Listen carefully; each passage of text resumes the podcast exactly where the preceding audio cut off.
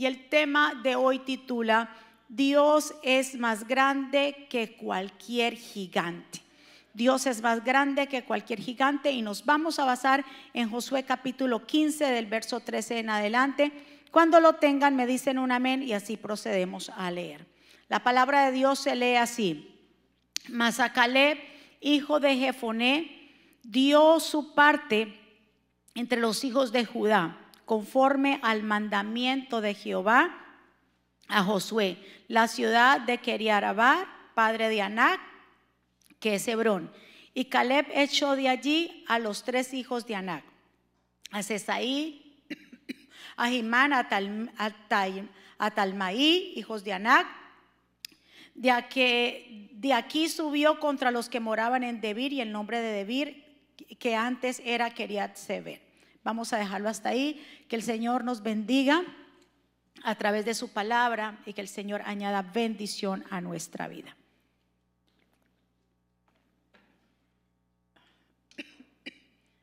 Miremos acá, inclinemos nuestro rostro.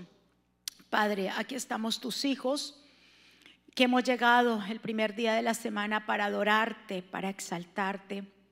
Hemos dispuesto este tiempo, Señor, porque te necesitamos. Necesitamos de ti todo el día, todo el tiempo, a cada minuto, a cada segundo, Señor. Gracias por tu pueblo que ha llegado en este día aquí, Señor. Gracias por sus vidas, porque todos dejaron sus quehaceres, porque hay que hacer un pare. Gracias, mi Señor. Te pido que en este tiempo tú ministres a tu pueblo, que salgan renovados de este lugar. Señor, te pedimos que tú nos mires con agrado, que tú nos enseñes, Espíritu Santo. Tú eres el pastor de esta iglesia. Yo me pongo a un lado para que tú te establezcas, Señor, y pases un carbón encendido por mis labios. Es palabra tuya la que va a ser predicada, Señor, y cada corazón declaro que será buena tierra donde esta semilla producirá a nosotros mucho fruto en el nombre de Jesús. Y el pueblo del Señor dice, Amén y amén. Leímos esta parte donde dice, mas Caleb, hijo de Jefoné, dio su parte entre los hijos de Judá, conforme al mandamiento que eh, Jehová, dio a Josué, la ciudad de Quería Arba, padre de Anac, que es Hebrón. Dice que Caleb echó de allí a los, a los tres hijos de Anac. O sea que Caleb se tuvo que enfrentar a tres gigantes. Miremos una introducción rápida. Caleb, ¿quién era Caleb? Porque aquí nos habla de un personaje llamado Caleb, ustedes lo han escuchado. Pero Caleb era uno de los eh, líderes de Judá. Tanto Josué como Caleb fueron espías, unos espías muy fieles y jóvenes y los más optimistas de los otros diez, porque eran doce que se habían, eh, Josué había, eh, Moisés había mandado a espiar la tierra. Entonces vemos aquí que el reporte que trajeron a Moisés, tanto Josué y Caleb, fue un reporte muy bueno, o sea, era una información real, pero estaba llena de fe. Ellos sabían en realidad que sí, ese lugar donde ellos habían reconocido la tierra, sí, habían gigantes, sí, había gente fuerte, Sí, había muchas cosas que ellos se tenían que enfrentar, pero verdaderamente cuando nosotros, aunque haya una verdadera realidad, cuando hay en nosotros fe, esa realidad no cambia o no, no, no, no afecta nuestra fe. ¿Cuántos están de acuerdo conmigo? Que tu dura realidad no afecte tu inmensa fe. Fueron, organizaron, vieron la tierra, sí, había gigantes, recuérdese, había gente fuerte, pero Dios ya les había dado una palabra de que aunque se iban a enfrentar con gigantes, que aunque se iban a encontrar con retos, aunque tenían que pelear, la batalla era de Dios. La batalla es de Dios. Y tú como yo nos vamos a enfrentar a cosas muy difíciles, nos vamos a enfrentar a gigantes, nos vamos a enfrentar con retos, pero nuestra fe tiene que ser mucho más grande que el problema que vemos afuera, que el problema que vemos al frente. Mueva a su vecino dígale que tu fe te cambia los lentes. Miremos acá qué vieron mientras los espías estaban en la tierra de Canaán. ¿Qué fue lo que ellos vieron? Los dos espías ¿qué vieron? Números 13, 27 dice, fuimos al territorio donde nos enviaste y en verdad, miren lo que él dice, y en verdad es una tierra que es buena, rebosa, leche y miel. Y aquí pueden ver sus frutos porque trajeron frutos. Pero la gente que la habita es fuerte. Sí, las ciudades son fortificadas y muy grandes. Incluso vimos allí a los descendientes de Anac. Los descendientes de Anac son los gigantes. Eso es. Vimos a los amalecitas que viven en la tierra del Negev, los hititas, los jebuseos, los amorreos viven en la zona montañosa y los cananeos viven al lado de Hermal y a lo largo del río Jordán. Entonces, Dios, si usted nota el reporte, el principio, sí, los, frutos eran muy buenos. Era una tierra verdaderamente igualita como Dios se la había presentado, pero también vieron que había gente fuerte ahí. Ahora, ellos se enfocaron más en los gigantes que habitaban por todas partes que en la verdad de la promesa de Dios.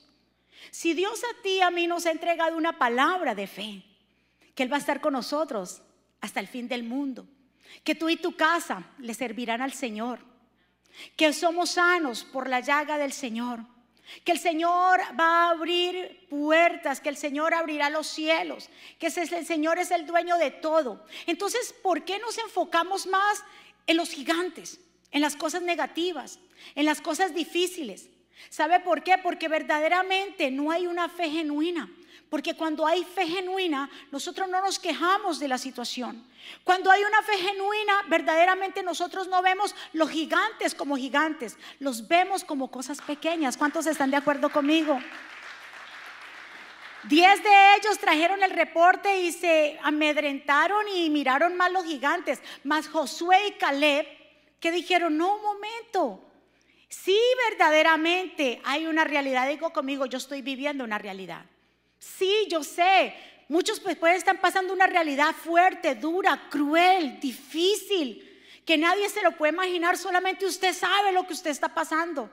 Pero esa realidad que tienes al frente, esos gigantes que estás viendo, si tú tienes fe, ya no serán gigantes, sino que serán como pan comido y podrás pasar al otro lado.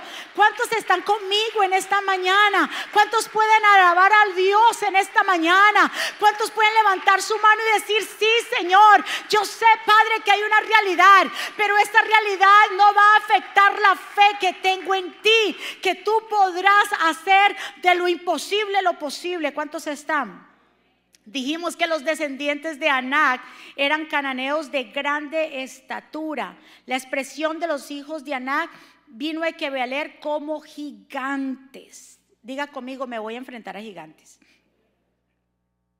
Cuando llegaron esos doce espías y dieron el reporte, y los diez dieron ese mal reporte y dijeron cosas que ahorita las vamos a ver, el primero en reaccionar en frente a lo que esos dijeron fue quién? Caleb. Recuérdese, fue Caleb y Josué que vinieron con un buen reporte. Pero el primero cuando escuchó que el pueblo comenzó a hablar mal de la tierra que Jehová les había dado, Caleb fue el primero en reaccionar frente a aquella queja del pueblo, ese reporte tan desanimado y mandó a callar al pueblo. Mire lo que dice aquí en números 13. Luego Caleb le pidió a la gente que estaba cerca de Moisés que se callara. Y dijo, vamos y apoderémonos de esa tierra con seguridad que la conquistaremos. ¿Puede ver la actitud de una persona que tiene fe? ¿Puedes ver la actitud de una persona que no mira el problema como un gigante? Sino que mira a Dios más grande que cualquier cosa que puedes estar viendo. Yo no sé cuál es el proceso difícil que puedas estar pasando en tu casa, hasta en tu propia salud. No mires que tu propia salud se volvió un gigante. Ay, siempre un achaque, me viene una cosa, me viene otra. Yo para qué me deseo la muerte. Verdaderamente entonces te falta fe. Dios, así como, como, como Caleb, Caleb dijo, no los mandó a callar porque esas voces hay que mandarlas a callar. Diga conmigo, te callas.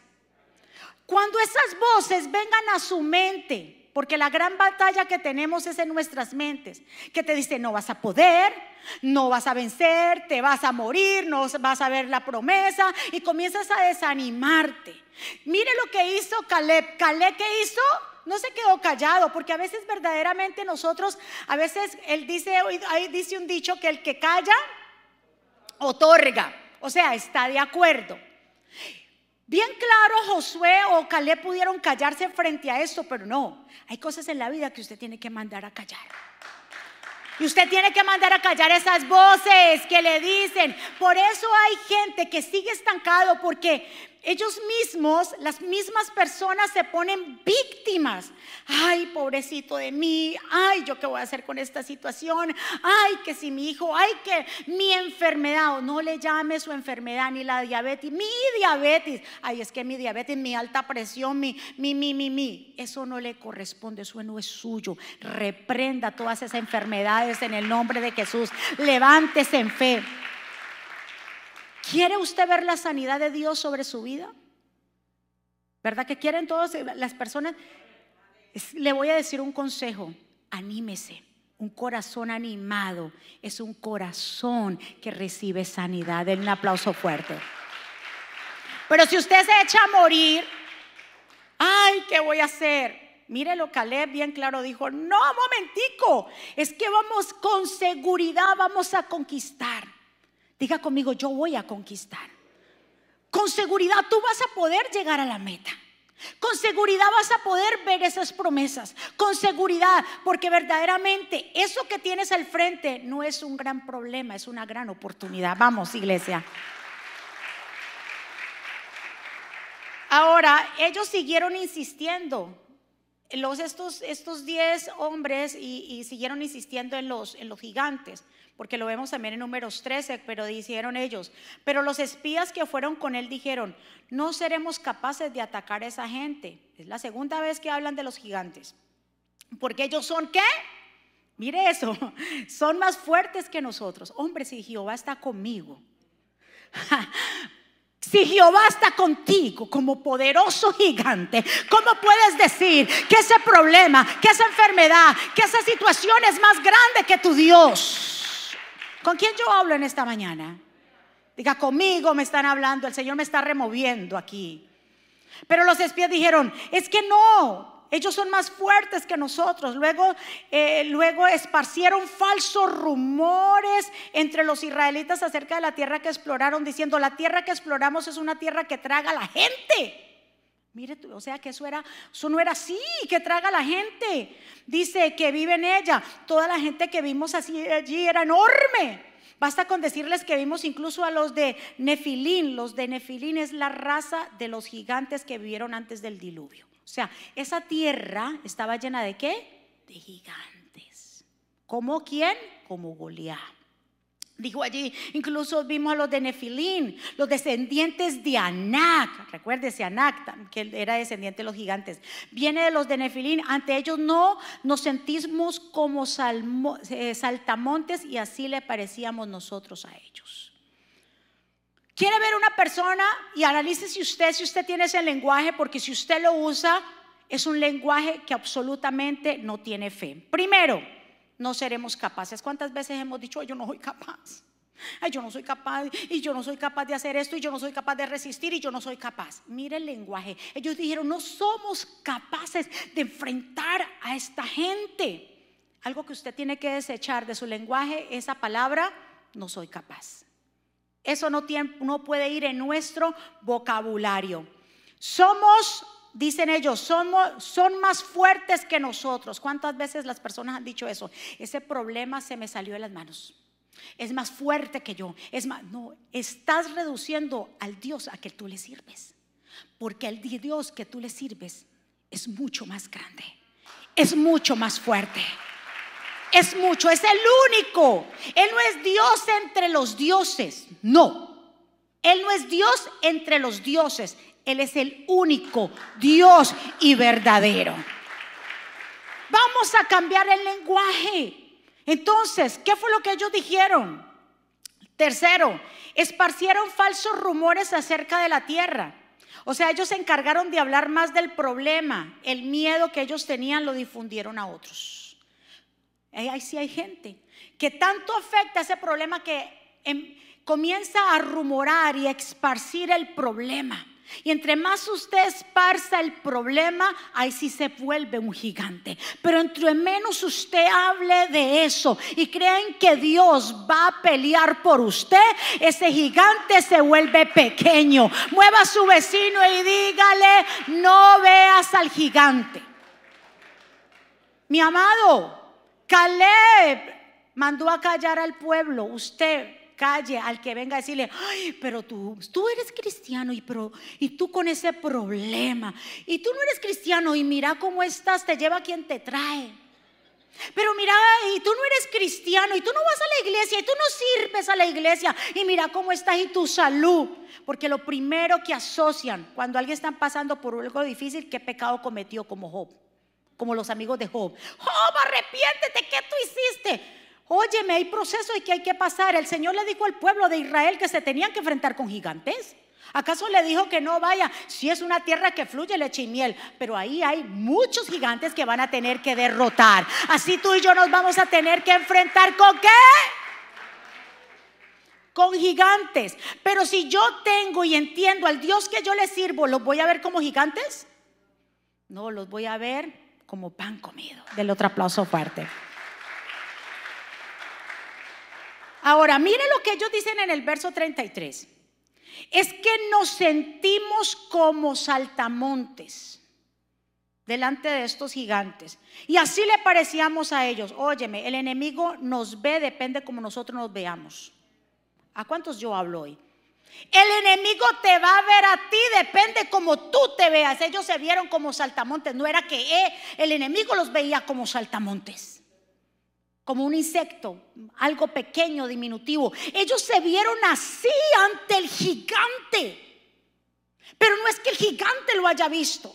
El enemigo sabe cómo tú te sientes y sabe si tú te sientes así, ay pobrecito, ay yo no sé qué, y yo no puedo, así mismo va a venir a atacarte. Pero cuando vea que tú eres un hombre, una mujer de fe, cuando vea que tú eres una hija de Dios, que se levanta un hijo de Dios, que no pone atención a esos rumores mentirosos que vienen en contra de ti, entonces sabe que va a tener que huir. Pero si te ve en los rincones, si te ves llorando, si te ve lamentándote, si te ves como víctima, si te ves como mercancía, ¿usted ha visto esa mercancía cuando uno va a los supermercados que dice que es más barata porque es mercancía defectuosa. ¿Usted la ha visto? Y está el maíz y está más barato porque la, la, la, la, la, botella, la botella no, la, la lata está. Entonces se pone mercancía defectuosa. Hay gente que está en ese lugar de mercancía defectuosa.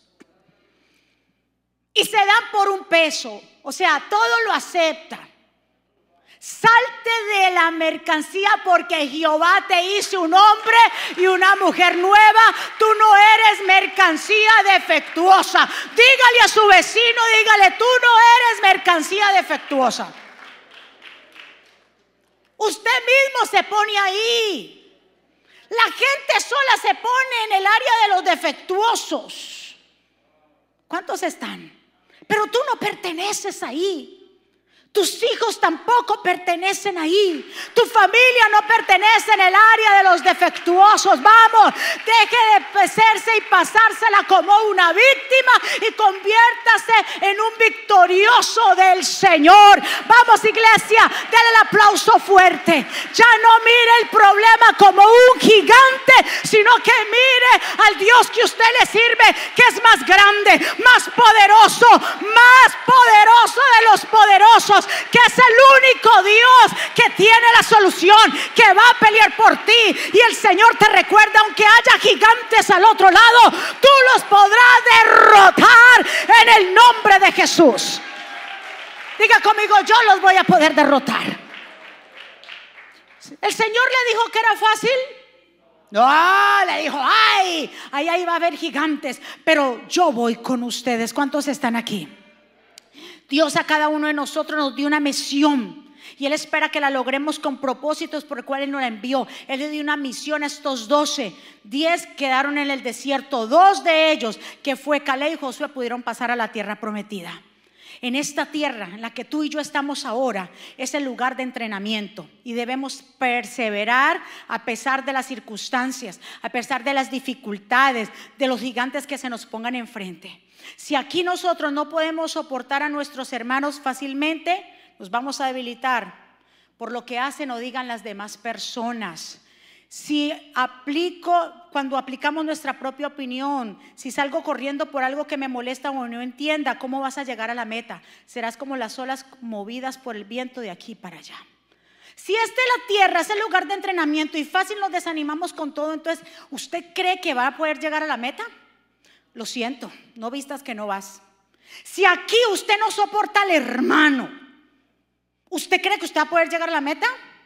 No, cuando usted ha visto que un atleta que está corriendo en su carril, que aquí tenemos corredoras también que practican el atletismo, cuando usted ha visto un atleta que se devuelve para llegar a la meta o se sale del carril, todo atleta que quiera llegar a la meta tiene que proseguir hacia el frente.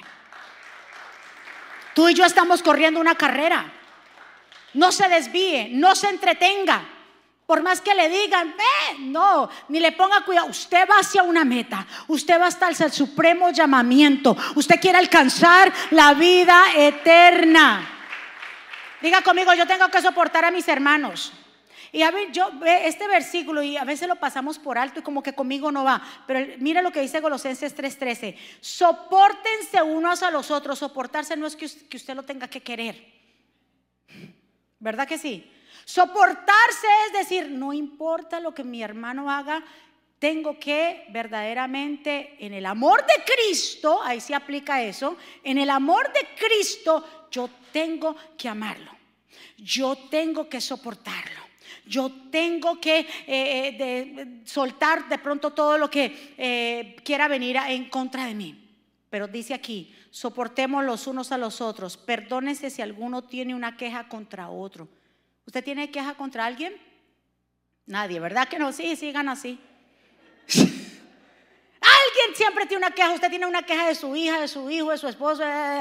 Pero aquí dice que si usted tiene una queja contra alguien, ¿qué dice ahí? Perdonen. Ah, no, no perdono. Espera y verás que me la va a pagar. Sobre todo revístanse eso es del amor, que es el lazo de la perfecta unión y que la paz de Cristo reine en sus corazones, porque con este propósito los llamó Dios a formar un solo cuerpo y sean agradecidos. Denle un aplauso fuerte. Hay una meta que cumplir, hay un propósito. Para ellos era llegar a la tierra prometida, para nosotros alcanzar la vida eterna. Por eso dice Santiago 1.2, dichoso el que permanece firme durante la prueba, porque cuando la supera, recibe la corona de vida que Dios prometió a los que le aman. Pero ¿quién se necesita? Firmeza durante la prueba. Si tú recuerdas, estamos en un entrenamiento en esta tierra. Si tú no soportas a tu hermano, si tú fácilmente te desanimas por lo que ves, si tú fácilmente te dejas guiar por las olas, de esa manera no vas a poder llegar hacia la meta. Tenemos que aprender a ser cristianos fuertes porque es que no es con nuestra fuerza. Nosotros vamos con la fuerza del Señor, que Él es nuestra fortaleza. Caleb recibió recompensa por su fe, pues vio a Dios más grande que los gigantes. Diga conmigo, yo voy a recibir recompensa. Tu fe es la que te va a llevar a recibir esa recompensa.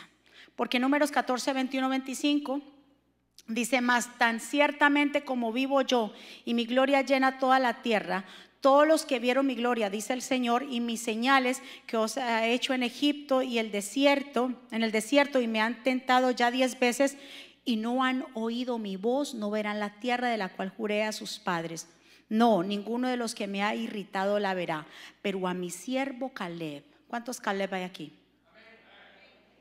¿Cuántos Caleb? Pero a mi siervo Caleb, por cuanto hubo en él otro espíritu, y decidió ir en pos de mí, yo le meteré a la tierra donde entró, y su descendencia la tendrá por imposesión. Ahora bien, el amalecita, el cananeo, habitan en el valle, volvamos mañana y salir del desierto del camino rojo. No importa cuántos milagros. Eh, ¿El pueblo de Israel vio milagros? Uf, en el desierto. Pero no importa cuántos milagros hayas recibido señales hayas visto, eso no te garantiza pasar al otro lado. Lo que va a asegurar tu victoria es el perseverar en agradar a Dios. ¿Cuánta gente Dios ha hecho milagros? Les ha dado bebés, embarazos, les ha dado una casa, un trabajo, los ha sanado. Pero eso no te garantiza a ti que vas a pasar al otro lado. Lo que te garantiza a ti que vas a pasar al otro lado es tú perseverar en agradar a Dios. Porque mucha gente recibe el milagro y ¿qué hace? Patitas para que te tengo, me voy. Salen corriendo porque ya recibí mi milagro. Eso no garantiza nada y que tú hayas visto señales y que tú hayas visto y que se te pareció un ángel. Eso no te va a garantiza a ti que vas a permanecer firme. Lo que verdaderamente garantiza a una persona mantenerse firme es obedeciendo su palabra. Dele otro aplauso fuerte. Miremos la definición de gigante. Un gigante es mucho mayor de lo considerado lo normal según el diccionario. Cuando se habla de gigante se refiere a algo grande, fuerte, fuera de nuestro alcance. Por cuanto cumpliste o cumpliste siguiendo a Jehová. Mira lo que el Señor le habla a Caleb en Josué 14. Entonces Moisés juró diciendo, ciertamente la tierra que oyó tus pies será para ti, para tus hijos, se lo dijo a, Caleb herencia perpetua, por cuanto cumpliste y siguiéndolos, eh, siguiendo a Jehová mi Dios. Ahora bien, Jehová me ha hecho vivir, dice Caleb. Eh, como él dijo estos 45 años desde el tiempo que Jehová habló estas palabras a Moisés cuando Israel andaba por el desierto y ahora aquí, yo soy de edad de 85 años y todavía estoy tan fuerte como el día que Moisés me envió. ¿Cuál era mi fuerza? Tal es ahora mi fuerza para la guerra y para salir, para entrar. Dame pues Ahora este monte, el cual habló Jehová, el Dios, de aquel día, porque tú oíste en aquel día que los anaseos, los gigantes, están allí, que hay ciudades grandes y fortificadas. Quizá Jehová estará conmigo y los echaré como Jehová ha dicho. De todos los que, porque todos perecieron en el desierto, solamente Caleb y Josué pudieron pasar. Y Caleb tuvo, digámoslo así, tenía la autoridad en arrimarse a Josué y digo, bueno, estamos repartiendo tierra. Ahora yo quiero la tierra que Dios me prometió por cuanto fui fiel al Señor y me mantengo fiel al Señor. Cuando tú te mantienes fiel al Señor, la recompensa tuya la vas a ver con tus hijos, con tu generación. Cuando tú y yo somos, le somos fiel al Señor. El Señor no se quedó con nada. El Señor escuchó el reporte de Josué y Caleb y el Señor le dio la tierra y tuvo la oportunidad de elegir a donde quería. Escuche bien, a otros se le repartió, él dijo, no, dame ese monte. Dijo, yo ahora cuando Josué me hizo el llamado tenía 40, ya han pasado muchos años, ahora tengo 85 y me siento fuerte. ¿Sabe por qué es que se sentía fuerte? Porque la fe en un cristiano le da fortaleza de seguir adelante. Con 85 años él sabía, óyeme, él pidió un monte y en ese monte ¿quiénes estaban? Muchos gigantes. Yo pido uno por ahí, digámoslo así, el que tenga ojos de... No, él dijo, yo quiero ese monte, porque en ese monte, ese lugar alto es, yo quiero. Ahí estuvo también Abraham, donde también sepultó a su esposa Sara. Estuvieron también Isaac, en un tiempo Jacob. Yo quiero ese lugar. ¿Y sabe qué? El Señor se lo concedió. Porque sabe por qué? Porque Caleb se mantuvo como firme. Trajo un buen reporte. No vio a los gigantes como un problema, sino que vio a Dios más grande que los gigantes. Pregunta, ¿por qué será que Caleb pidió la región de los gigantes? Dice, ¿por qué? El, verso 12 y 14, por eso te pido que me des ahora la región montañosa que el Señor me prometió. Tú sabes que desde entonces que los descendientes del gigante Anat viven allí y que tienen ciudades grandes bien fortificadas, pero yo espero que el Señor me acompañe y me ayude a echarlos de ahí. Diga conmigo, a los gigantes se echan. Usted no hace alianza con los gigantes. Hay cosas en la vida que usted tiene que desechar. ¿Qué pensamientos tienes que echar de tu mente?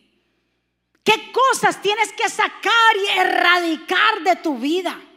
Porque dice aquí que Él los iba a echar. Dice a los descendientes, así fue como Hebrón llegó a ser de Caleb y sus descendientes. ¿Por qué los gigantes no representaban un problema para Caleb ni un obstáculo?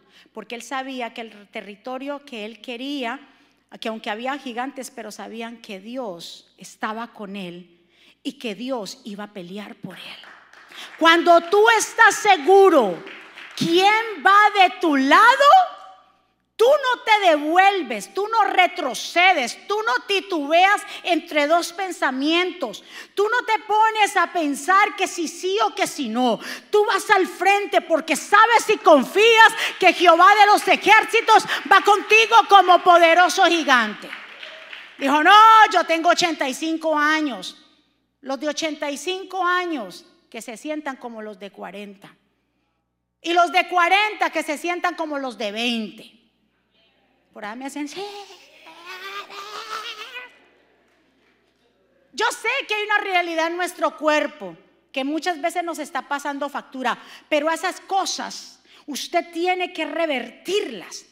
Y tener ese, ese pensamiento y esa actitud de fe, que aunque este cuerpo se esté desvaneciendo, mi espíritu se está fortaleciendo en el Señor. Vamos iglesia. Hebrón significa, él dijo, dame ese monte, dame Hebrón. Hebrón significa comunión, unión, pero antes se llamaba, quería Arba, que significa ciudad de Arba, el cual era el, eh, el padre de los gigantes. Hebrón es un símbolo de lo que Dios puede y quiere hacer en la vida de cada persona que esté dispuesta a enfrentarse y luchar contra los gigantes. ¿Por qué él no tenía miedo a los gigantes? Porque él sabía al Dios que le servía. ¿Cuántos están de acuerdo conmigo? ¿Habrá algo imposible que Dios pueda hacer? Dice Lucas 1.37, porque no hay nada imposible para Dios. Cuando Dios Jesús habla, ahí esta palabra, el ángel lo habla porque Elizabeth estaba embarazada en su vejez, la prima de María, la madre de Jesús. Le dijo, mira, tu prima Elizabeth ya tiene seis meses de embarazo. ¿Cómo así? Pero es que, es que ella ya está en su vejez, porque nada es imposible para Dios. Diga conmigo, no hay nada imposible para Dios. ¿A cuántos gigantes tuvo que expulsar ahí Caleb? Ahí lo dice al principio de lo que leímos. Habían tres grandísimos gigantes. Uno se llamaba, y dice el nombre, Ainamam, que significa hermano del nojo, Talmai, que significa muy atrevido. Había otro también que, que estaba por ahí, Cesaí, que significa solitario. Tres gigantes que hay que derrotar en nuestra vida. La falta de unidad, el enojo contra las personas, ser orgulloso, porque uno era muy atrevido, que significa orgulloso, ¿verdad que sí? Ahora, para poder llegar al propósito hay que expulsar esos gigantes. Dígame conmigo, yo los voy a expulsar. El Señor ya los expulsó a los principados y, y, principados y potestades y nos ha dado a nosotros autoridad de expulsarlos también, como lo dice Colosenses 2.15. Y despojando a los principados y a los potestades, los exhibió públicamente triunfando sobre ellos en la cruz del Calvario. Ya casi para terminar, escuche muy bien, Jesús expulsa, cuando Jesús expulsa a un demonio, de un hombre que no podía hablar en Lucas 11:15, pero algunos le dijeron, con razón puedes expulsar demonios. Si recibes tu poder de Satanás, el príncipe de los demonios. El Señor le dijo, pero ¿cómo va a ser? Yo acabo de expulsar un demonio de un hombre que no podía hablar y ustedes me dicen que yo estoy expulsando ese demonio porque en realidad eh, yo le sirvo al príncipe de los demonios. El Señor les dice esta clave y con esto mire, tómelo para usted dice el Señor. Sin embargo, si yo expulso a los demonios por el poder de Dios, entonces el reino de Dios ha llegado entre ustedes. Cuando un hombre fuerte está armado y protege su palacio, sus posiciones están seguras, hasta que llega uno más fuerte lo ataca y lo vence y le quita sus armas y se llevó sus, sus pertenencias. ¿Qué quiere decir? Que el Señor le dijo, hay alguien más fuerte que puede verdaderamente atar y desatar y ese soy yo. Hay alguien más fuerte que puede echar por sí los demonios y ese soy yo, dice el Señor. ¿Cómo pueden ustedes atribuir que yo por, por el demonio saco? ¿Cuánto han visto que una casa permanece eh, eh, parada cuando está dividida? No. ¿Cómo yo, si ustedes dicen que yo lo saco por, por Belcebú o por Satanás, yo mismo voy a sacar un demonio? No, es que yo soy el Hijo de Dios y soy más fuerte que todo demonio. Vamos, denle el aplauso fuerte. Dios se había dicho y advertido que la conquista no será fácil. Mi amado, el Señor Jesús lo dijo, hijitos, estas cosas os he hablado. En el mundo ustedes van a tener aflicción, pero confíen, porque yo ya vencí al mundo. Y me impacta esta palabra que el Señor le dijo en Deuteronomios 9 antes de introducirlos a la tierra prometida. Le dijo el Señor, escuchen israelitas, ha llegado el momento de que crucen ustedes el Jordán y se, la, y se lancen a la conquista de naciones más grandes y más poderosas que ustedes. Y de, y de, grandes ciudades rodeadas de murallas muy altas. Sus habitantes son grandes y altos como los descendientes del gigante Anak. Y a ustedes, y, y ya ustedes conocen el dicho, ¿quién podrá hacer frente a los descendientes gigantes de Anak? Ahora pues, deben saber que el Señor su Dios es el que marcha al frente de ustedes. Había una realidad. Si yo le digo, allá se van a encontrar. Pero de algo ustedes estén seguros. De algo ustedes estén seguros. Yo voy a marchar al frente de ustedes.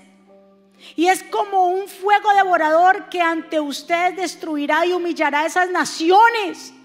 Ustedes los desalojarán y los destruirán en un abrir y cerrar de ojos, tal como el Señor se los ha prometido.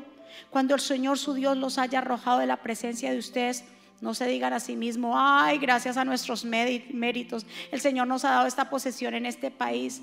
Pues si el Señor los expulsa es por causa de la maldad de ellos. No, no es por los méritos ni por la bondad, bondad de ustedes, por lo que van a tomar posesión de su, de, su país. El Señor los arroja de la presencia de ustedes a causa de la maldad de ellos para cumplir la promesa que hizo Abraham, Isaac y Jacob, antepasados de ustedes. Han de saber que no es debido a los méritos de ustedes por lo que el Señor suyo les da la posesión, esa buena tierra. Ustedes son un pueblo que es muy terco. Le dijo, si ustedes allá van a ganar la batalla, no es porque tienen un buen ejército, no es porque tengan buenas estrategias, no es porque tengan buenas ideas. Si ustedes van a ganar la batalla en contra de estos gigantes, es porque yo voy delante de ustedes.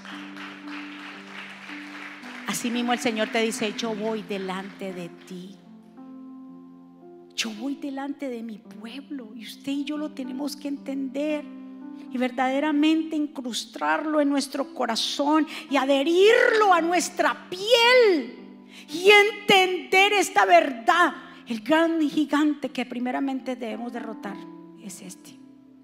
Ay, cómo la gente le da mente a las cosas y se estanca y ay, y sigue pensando y le da vuelta al asunto y cómo voy a hacer y qué yo voy a hacer y se preocupa por el mañana y en mi situación y ahora. Si el Señor lo dijo, por eso Caleb recibió la tierra y él dijo, yo quiero ese monte, no importa que hayan gigantes, pero yo quiero ese monte. Usted hoy puede pelear por su familia. ¿Cuántos desean pelear por su familia? Pelee por sus hijos, pelee por usted, por su matrimonio, por su situación. No se la deje a los gigantes. No se la deje, es una tierra su casa, su familia es una tierra que Dios le ha dado. Pelee por ellos. Caleb peleó y dijo, allí yo voy a estar y le daré terreno a mi hija y a mi generación. ¿Por qué ustedes creen que David pudo matar a Goliat? Si dice que David era el, el menor de sus hermanos. Porque aunque David había escogido cinco piedras para matar al gigante, con una la derribó. ¿Y sabe cuál fue la piedra, piedra que derribó a Goliat? La de la fe. ¿Sabes cómo tú vas a derribar a los gigantes? Con la fe que tú tienes al Dios que tú le sirves. Eso mata a los gigantes. Pero vuelvo y te digo, si tú tomas una actitud de víctima, de que yo no puedo, de que qué voy a hacer, y, no, y me male, tiene que usted mismo levantarse en su espíritu y creer quién es que lo ha llamado. David se enfrentó a ese hombre tan grande porque su fe era grande en el Dios de Israel. Tanto que se atrevió a decir, ¿quién es este incircunciso que viene y trata de provocar al ejército del Dios vivo de Israel. ¿Quién será? Aunque David era el menor de los hermanos, pudo vencer a Goliat. Ahí lo dice porque su fe en Dios hizo ver al gigante como. Cuando usted empieza a ver que el problema es más grande y que usted comience con ese vocabulario de los espías, no puede, usted puede decir, estoy grave en la fe. Estoy grave, estoy, uy, no, yo me meto con Dios, me meto en ayuno de oración.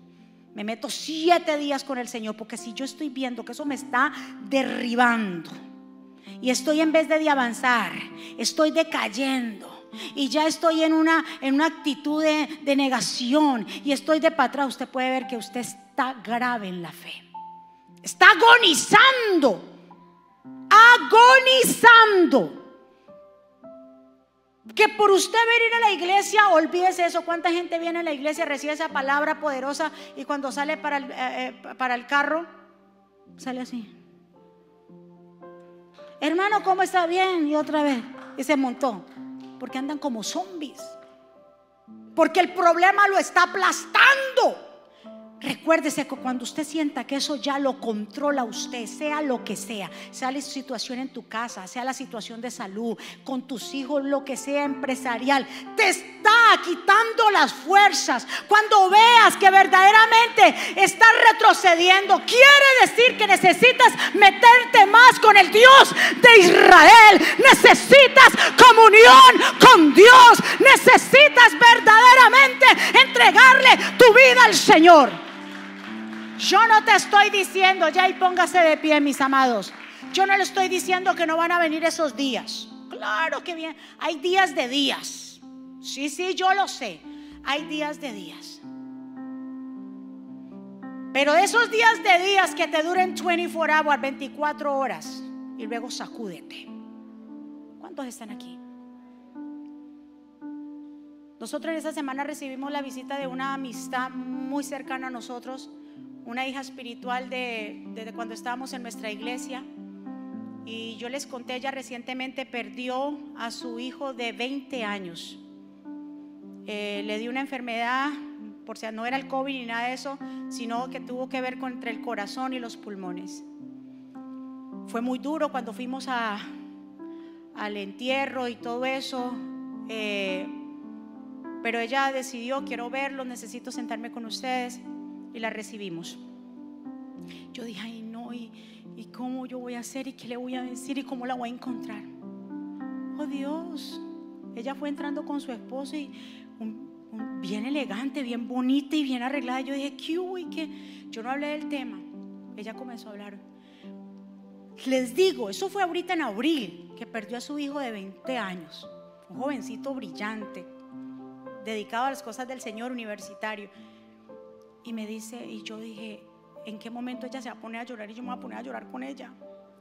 No derramó ni una lágrima. Y yo la miraba y yo le dije, mija, y cuéntame, mi hijo, no, yo tengo mis días, pero yo no me voy a dejar caer. ¿Sabe qué dice ella? Mi, mi recompensa o mi gran mayor eh, promesa es que voy a volver a ver a mi hijo allá arriba. Y Él no me quiere llorando aquí. Y Él no me quiere ver lamentándome aquí. No, Señor. El Señor me lo prestó por 20 años. Y lo disfruté. Y estuvo conmigo. Y ahora yo sigo y prosigo a seguir avanzando con lo que el Señor me ha entregado. Esto a mí no me desvanecer. Y nunca le he preguntado ni le preguntaré por qué a Dios. Dios es el dueño que da la vida y también la quita. Y yo dije, Dios mío. ¡Qué mujer de fe! Yo le dije, ¿cómo? Cuéntame. Me dice, porque me aferré a Dios. Porque en el momento que pasó esto, me aferré mucho más a Dios. ¿Pueden ver eso? Hay gente que no supera la muerte de un hijo, de un pariente, no lo supera y está ahí estancado y está ahí y se están muriendo. Para mí ella es una, un ejemplo de una gran mujer de fe. Con una salud intachable, que nos enseñaron a, no comer ciertos alimentos. ¿Qué fue? No, porque ellos son vegetarianos, ah, no, eh, sí, vegetarianos completo, de no, cero carne ni nada, nada. Entonces, por respeto, uno tiene que aprender a respetar a la gente que viene a nuestro lado, pues ese día yo no cociné carne. Fue arroz, frijoles, ensalada, eh, todo vegetales. Dice el pastor, ¿y tú me vas a dar eso? Yo le dije, va a venir visita, señor, y eso no, yo no voy a comer carne delante de ellos si ellos no comen. Ella me dijo, no, pero no pasa nada, nosotros uh, ya estamos enseñando. Le digo, no, yo respeto, hoy no se come carne en mi casa. Y este me miraba. Entonces cuando ellos se fueron a ir, me dice, apenas ustedes salgan por esa puerta, le dice el pastor a ellos, sácase, viste que tiene ahí guardado y házmelo. Este pastor que no cambia. Pero los vi a ellos con una fuerza, tanto su esposo como ella. Y eso a mí me llenó de fe. Yo decía, verdaderamente tengo que hablarle a la congregación de que lo único que nos va a sostener en los momentos difíciles es Dios, es la fe. ¿Cuántos están de acuerdo? ¿Cuántos? Yo sé que es duro, hay situaciones dolorosas, fuertes, pero eso no nos puede aplastar. El Señor le dijo, yo voy delante de ustedes. ¿Quién va delante de ti? Entonces, por más difícil que sea la situación, el Señor no te va a dejar a la intemperie. El Señor va a seguir peleando por ti. ¿Cuántos están de acuerdo? Levante su mano hacia el cielo y adoremos al Señor.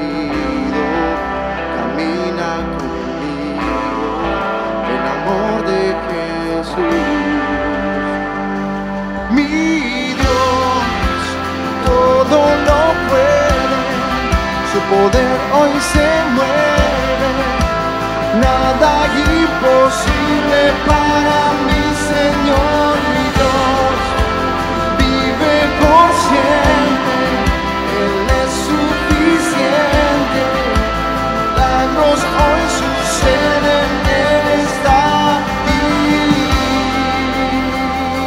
Su vida le dio por mi vida, venció mis heridas, mi vida es Jesús.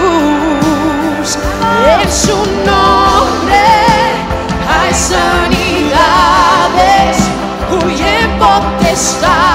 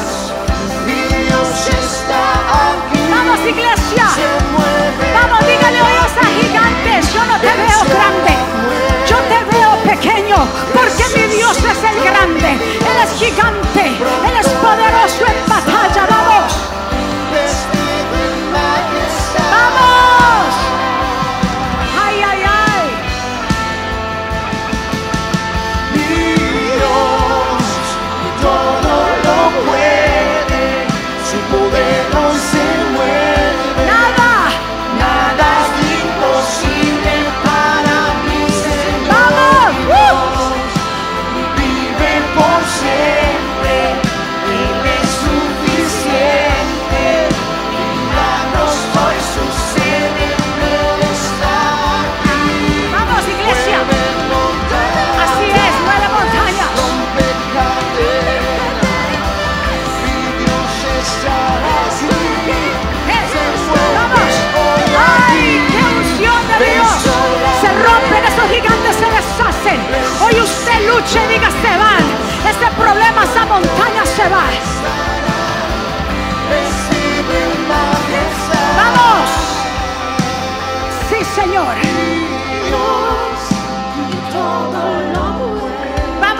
Escuche el pueblo. Vamos. Nada es imposible para mi Señor. Vamos. Dios. Vive por siempre. Él es suficiente. Milagros hoy suceden. Otra vez, vamos, iglesia, de nuevo.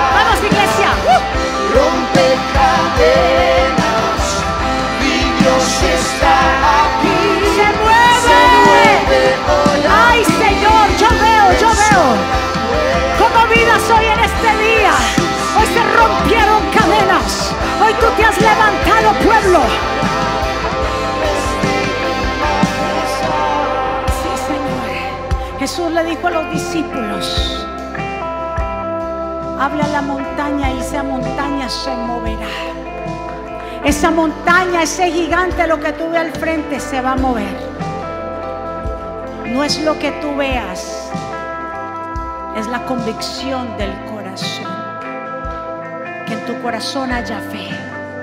Que aunque por difícil que se vea la situación, tú sabes que el Jehová está peleando por ti. Dale un aplauso fuerte. Si hay alguien aquí, o tal vez alguien que nos está viendo hoy y que quiera reconciliarse con el Señor, que quiera hacer una oración de fe, que quiera aceptar a Jesús como Señor y Salvador, te invito a que en esta mañana juntos podamos hacer esta oración. Ahí donde tú estás, cerremos nuestros ojos. Si alguien quiere hacer suya esta oración, esa confesión de fe, es necesario confesar a Jesús como Señor y Salvador por nuestra boca, porque con la boca se confiesa para salvación. Repite conmigo, Señor Jesús, yo te doy gracias por mi vida. Yo te pido perdón por mis pecados. Yo te recibo como mi Señor y Salvador. Perdóname, ayúdame, enséñame, dirígeme, Señor. Te entrego mi vida, mi corazón, mi familia. Te lo entrego todo a ti. Obra, Señor. Haz de mí, Señor, una nueva criatura. Reconozco que eres el Mesías y que te necesito. Perdóname porque te he fallado. Señor Jesús, escribe mi nombre en el libro de la vida En el nombre de Jesús, denle un aplauso fuerte. ¿Quién vive? Y a su nombre. ¿Cómo está el pueblo de Dios? ¿Cuántos recibieron esa palabra de poder? Diga conmigo, yo ya no voy a ver gigantes. Yo lo que veo es un Dios grande. Ahí, ya no lo vea gigante, es que no, no. Yo esos pensamientos, yo arranco esos pensamientos gigantes, los arranco de mí y yo voy a proseguir hacia la meta. Yo voy a ser como ese Caleb, no importa cuántos años yo tenga, el deseo no se me puede ir.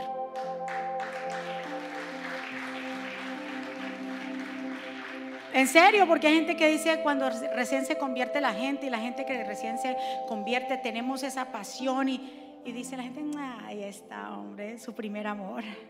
Y entre mí lo miro, ¿y cuando uno pierde el primer amor? Porque los ve, porque eso es lo que pasa, pero ¿por qué cuando ya pasamos tiempo de cristiano nos vemos como, o nos ponemos como achilados? Eh? No, yo, como Caleb dijo, a mí no importa. Yo tenía 40 años cuando me enviaron como espía. Ahora tengo 85 y siento la misma pasión. Esa pasión no se puede perder porque usted lleva años, 20 años en el Evangelio. Lo que pasa con nosotros es que maduramos. Eso es muy diferente. Pero usted siga con la misma fuerza y siga con la misma pasión de seguir apasionado por Cristo. ¿Cuántos están de acuerdo? Vamos entonces a despedirnos. Levante su mano y vamos a darle gracias a papá. Bendito Padre Celestial, gracias por este tiempo en que tú nos has permitido estar en tu casa. Gracias por las familias que aquí se congregan, por las vidas que aquí vienen, desde el menor hasta el mayor. Te pido una cobertura. Que tú seas el centro de los hogares, de los matrimonios, de las familias.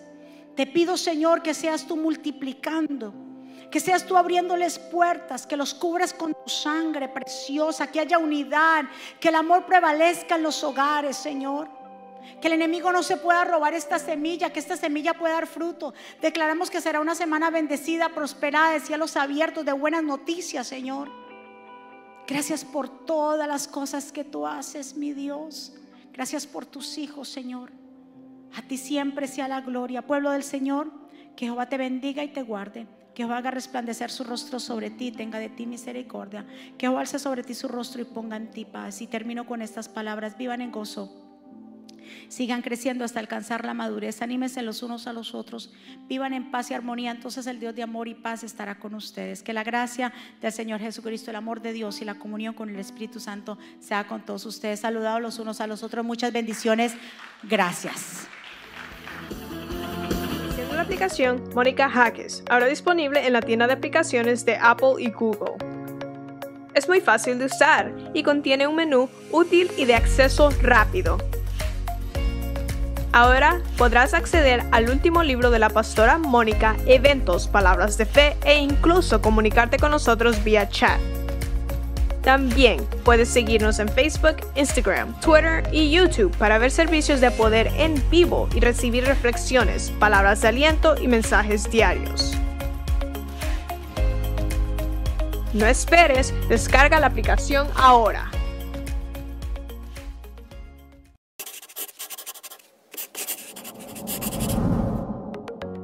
¿Quieres estar al día con todos los eventos de la pastora Mónica Jaques y Ministerio Jesucristo Vive? Ahora lo puedes hacer introduciendo la aplicación Mónica Jaques, ahora disponible en la tienda de aplicaciones de Apple y Google. Es muy fácil de usar y contiene un menú útil y de acceso rápido. Ahora podrás acceder al último libro de la pastora Mónica, eventos, palabras de fe e incluso comunicarte con nosotros vía chat. También puedes seguirnos en Facebook, Instagram, Twitter y YouTube para ver servicios de poder en vivo y recibir reflexiones, palabras de aliento y mensajes diarios. No esperes, descarga la aplicación ahora.